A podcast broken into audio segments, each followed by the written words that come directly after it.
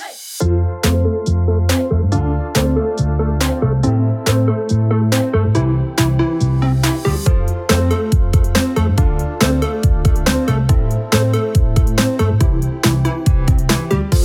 and welcome to this episode of ADSA's Brace Yourself podcast.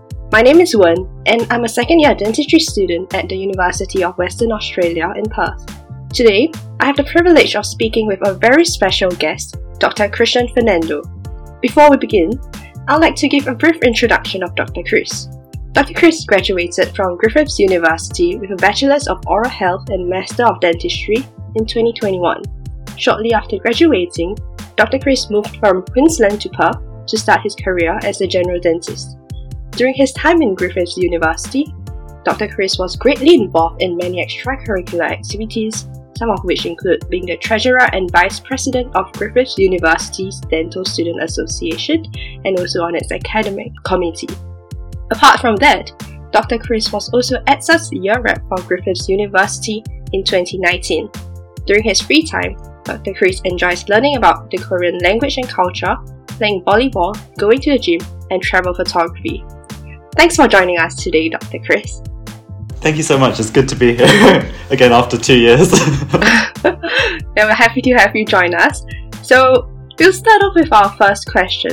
Dr. Chris, as someone who has recently graduated and been working for almost a year now, how will you describe the transition from student dentist to working as an independent general dentist? Will you say that it's a steep learning curve? Oh, it's a very steep learning curve. There's a lot of things that in um, uni they don't teach you, or things that you need to learn like on the job. Like example, like be like, or especially the business side of dentistry, like learning how to um, like give like treatment plan or uh, health funds and how to deal with health funds. Uh, also communicating as well. I find that like, um, especially in this time of like year when like money is very tight, patients are very like, you know, con- money conscious. So, um, yeah, it's, you have to very really like, you know, um, prioritize treatment and also present it in a way that's, that the patient can understand and understand like, uh, why it's needed. Right. That's true. And you also mentioned that there are many, in terms of financing um, dental treatment for patients, it's not just out of their own pocket. You have to consider like different insurance plans and all that as well. Right? Yeah, so like in uni, like we mostly like when uh, we had like private patient paying patients, like or the supervisor would just put all the codes and stuff, but you really need to take a lot of responsibility for like um, using the right codes and knowing which codes um, like are accepted by health funds, especially like um, with AHPRA, like because they audit quite um, some of your stuff some quite often. So yeah. Mm. And many of these things we don't really learn in uni, so I- I'm guessing there's a lot of self learning after you started working. Yeah, that's very correct. Like, um, I think it's that's why it's really good to have someone like, especially like a mentor to help you in that phase. But also like liaise with the um, admin staff as well because they're the ones who are dealing with the money and also the patient at the front desk. So when it comes to the paying time, so I also learned quite a lot from them as well. So yeah, it's a lot Ooh. of learning from different aspects of the um yeah. Okay, let's uh, rewind and go back to your time back in dental school. Oh no.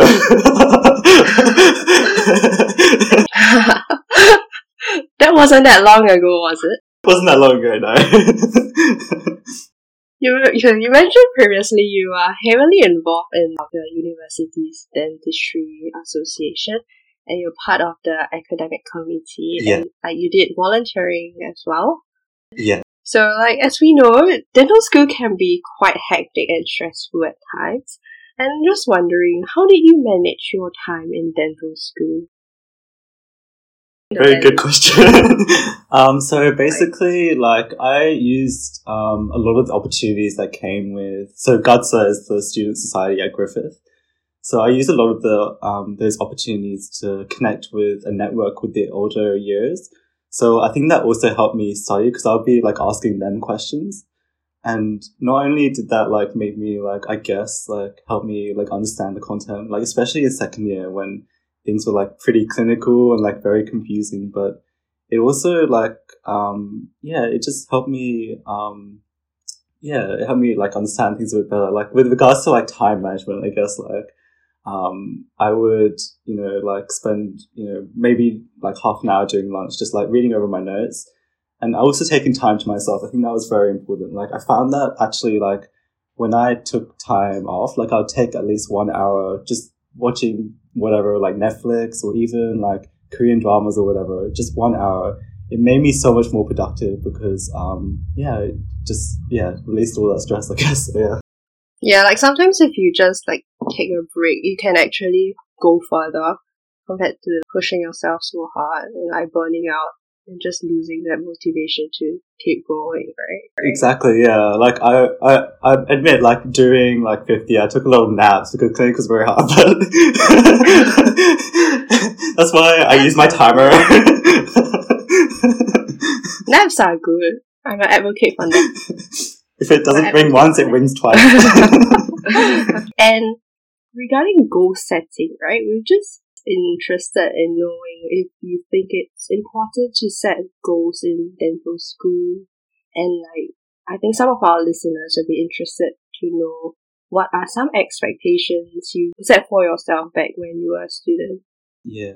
So I think it's very important to set um, goals but just make sure that they're they're realistic. And because I remember in first year, I was like, I'm going to become a Max Fax um, surgeon when I graduated school. Wow. so ambitious. and I didn't even learn anything about dentistry, right? So I was yeah. like dead set, and then like um, as like time went on, I realized that making like smaller goals, like um, like I would divide them into uh, semesters, or at Griffith we had uh, trimesters. So I'll be like, oh, I'll just try and get like um, distinction in this subject because I know that's my weak point. So small, like achievable goals like that. When it came to um, clinic, um, things got a little bit more trickier. So that's why I was like, oh, you know, like if I can do a prep, like and achieve like, you know, the minimum or half standard, like I'll be like, oh, that's my goal done for this week or the week after. And I think it's good to, to have goals, but don't be so harsh on yourself if you don't achieve them mm. because you have to run your own race in that sense. And yeah. And I find that in clinic or like the practical side of dentistry is it can be quite stressful to meet your own goals because like when you're under time pressure, yeah. your preps somehow just don't show up as well as you intend to be. Yeah. I remember like also like um like one of my really good friends, like he's still my good friend now. He would have these like really good preps, right? And he would do it in like 20 minutes and I'd be like, I'd be low key jealous, but you know, like you have to run your own race, right? You, at the end of the day, no one else is treating your patient, right? Yeah. You're treating your patient. So at the end of the day, you're the one who needs to, um, A, meet the criteria, but also meet it at your own pace at that time. And you have all the resources that you need to help you with that. So yeah. Right. I think a lot of us actually struggle with meeting our own expectations in dental school because mm. I think getting into dental school is quite a huge um hurdle for many people. So like yeah. when you actually get in, you're like, I want to do like my best. Like I I've always been this high achieving like, straight A student and all that stuff. But I think for many of us, being in dental school, we face a lot of struggles which we weren't used to when perhaps we were back in high school or yeah. like undergraduate. And I was just wondering if you face any similar struggles as such when you're a student, and could you share how did you overcome this? Of course. So one of the biggest struggles for me in dental school was hand skills. Like my theory was really good, but when it came to hand skills, like um, preps and stuff, I'd always be like, oh, you know, first of all, I'll be extra harsh on myself, which added to the pressure. And also, like, compared to like some of my peers, I'd probably be a little bit behind. So I'd always like be that person, like to combat that, I'd always be that person like asking the tutor, oh, like, can you give me more um, help? Or if you, I think that's something that, um, if you're struggling, like always ask for help. Like just don't like, I'm very introverted as a person, right? But, you know, you have to really ask because First of all, you won't get that expertise even when you're in the student clinic. When you're in um, SimLab or the Sim clinic, you know, you have the model, you don't have that saliva, you know, you have like a perfect environment to um, do the best that you can. Um, and yeah, like for me, like also taking a lot of time to practice, like practice, practice, practice. Practice doesn't make perfect, but it does make you um, progress. And if you can see yourself progress, and um, yeah, that's the main thing. Like I, and again, like for me being hard on myself, I was like, oh, I just want 100% like for this prep. I don't even passing, you know, whatever. But to be honest, like if I can see myself, if I saw myself, um, even just getting one more mark better than the other, like each time that I got my preps checked, that would for me be reassuring. So yeah, that's how I sort of overcame that um, barrier. So yeah. Right. I think it's more of like try not to compare yourself with your peers because like everyone exactly. has their own learning curve.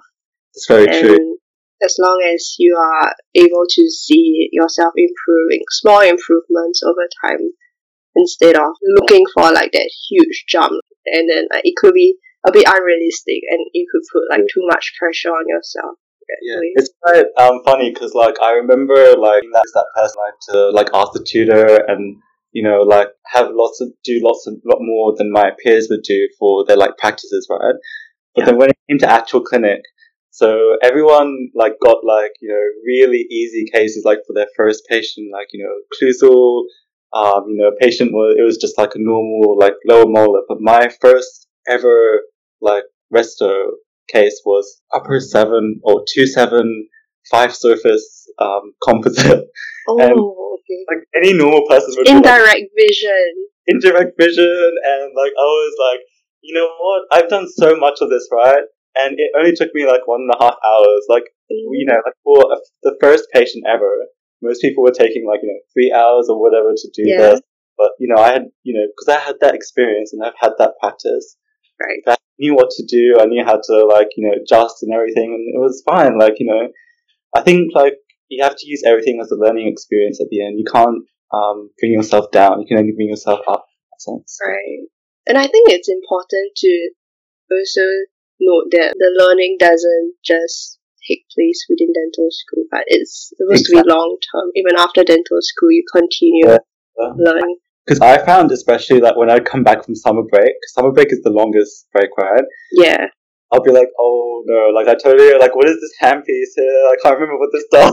How do I scale? So even so now, like like when I was in like summer break, I'd always like review my notes, or even like during like short breaks, I'd review my notes and be like, oh, this is and even when I go to the dentist, I'll be like, oh, can I just like observe for maybe like the rest of the day? And then to like keep that going, because you can't really stop with dentistry. It's always like you're always learning, even when you're practicing as a dentist, unfortunately. Right. Yeah. Actually, could we just talk about studying or revision during holidays? I was just wondering, how do you go about your revisions during holidays? Do you like set time apart every week to revise, or is this as and when you have time and then you just, just flip through your mm. notes. So sometimes I would just like flip through my notes, but also because like I have like a separate Instagram account, like because there are always like pictures of Insta- of like teeth, right? So I'll be yeah. like, oh, this is like you know how I would how I'd like to do composite or how I'd like to you know treatment plan for this sort of patient. So it always keep my brain like thinking like, oh, you know, I'm still you know in dentistry. Um, I'd also like um, as I said before, like I take some time off sometimes to be like when I had the time to observe like a dentist during the holidays. So um, because it's the holidays as well, you know, it's perfect time. You know, lots of patients and lots of um, time and patients to see, like when um, the dentist is busy. So yeah. Mm. And do you usually go to observe the same dentist during the holidays, or do you like switch up between different so, dentists? I try to switch up based on like my like interests. So there was a time where I didn't really like pause, so I tried to find a prosthodontist in Adelaide to shadow. Yeah. Uh, I think also like my own general dentist, I would ask her to to observe her as well. But yeah, I try to switch it up a bit because it also gets you um, networking as well because you meet a lot of different people. Because um, I wasn't from um, because I hadn't been in Adelaide when I was studying, it was also a good opportunity to build those relationships as well. So, yeah. Right, I see. And speaking about networking in dental school, mm. could you share more about like the importance of networking. Maybe not just in dental school, but also within like the dental community or after you graduated. So it's very, very important because everyone knows each other. It's like a small little community, right? Yeah. Um, I personally, when I came to Perth, I was like, no one's gonna know anyone from the Gold Coast or even Adelaide, but I found so many people like, oh, know this person or know that person, and it was so easy to settle in because um, I had that commonality. I think when you're in dental school, um, particularly with um, the ADA or the local um, association, it's really good to um, liaise with them or even just talk to them because they, they are such friendly people as well. And at the end of the day, when you graduate, they're the ones who are going to be holding events for you, right? So yeah. And just a final question. So, um, if you could provide some words of advice to your younger self or some of our listeners who are in dental school now, what are some things which you will say to your younger self? Mm-hmm. So I have probably have like a long but probably the one thing that I would say is to try and find something outside of dentistry. It sounds very counterintuitive, but try not to do dentistry. Like find like for me, it's like going to the gym, it's working out. Um, it's also like doing traveling a lot, even though it's pretty expensive. Um, oh yeah, you went you went to Korea and Japan yeah. recently, didn't yeah, you? I went to Korea and Japan this year. I went to Korea last year and Singapore. so, I mean, it's a, you can find other places in Perth as well. Perth is a really good place to go, people. don't need to travel far as well. Um, but because when things get, so I, during dental school, my thing was that I'm just a dental student. I'm always going to just be a dentist. But dentistry isn't really, isn't your life. It just forms a major part of it when things go wrong, like, or, you know, like someone has, you know, comes back for, um, because of sensitivity that you did a filling on, it is just the truth at the end of the day. Just put things into perspective. You know, you don't need to, like, I used to be, get really disheartened when things like that happened, and sometimes I wouldn't even go to the gym because of it, because I'd be oh, so, like, oh, no. right. the whole day would be like, you know, sort of this thing.